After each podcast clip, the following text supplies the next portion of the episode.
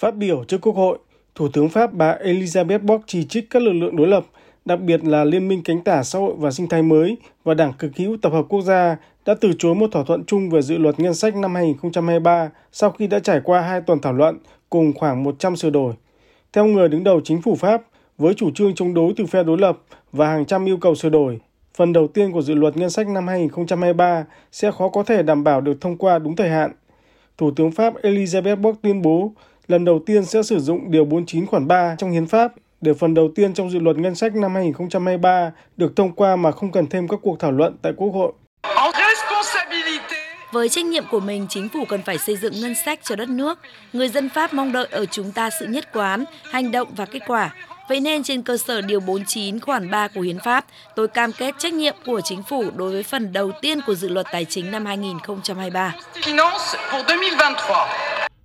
Phản ứng ngay sau tuyên bố của Thủ tướng Pháp, lãnh đạo các đảng nước Pháp bất khuất, Đảng Xã hội, Đảng Sinh thái và Đảng Cộng sản trong Liên minh cánh tả xã hội và sinh thái mới đã rời nghị trường trước khi phiên họp kết thúc để phản đối.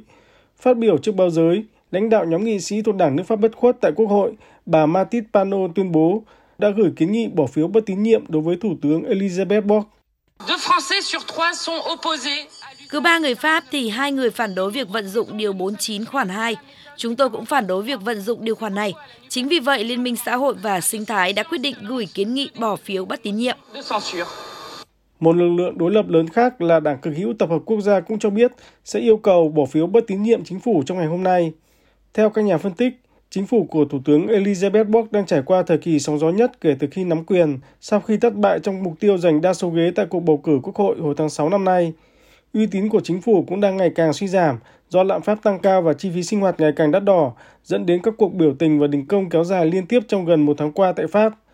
Tuy nhiên, Thủ tướng Elizabeth Bock vẫn có khả năng tránh được một cuộc bỏ phiếu bất tín nhiệm lần thứ hai chỉ trong vòng 4 tháng, khi hai lực lượng đối lập là Liên minh cánh tả xã hội và sinh thái mới và Đảng cực hữu tập hợp quốc gia hiện vẫn chia rẽ và cho biết sẽ không ủng hộ các kiến nghị bất tín nhiệm chính phủ của nhau.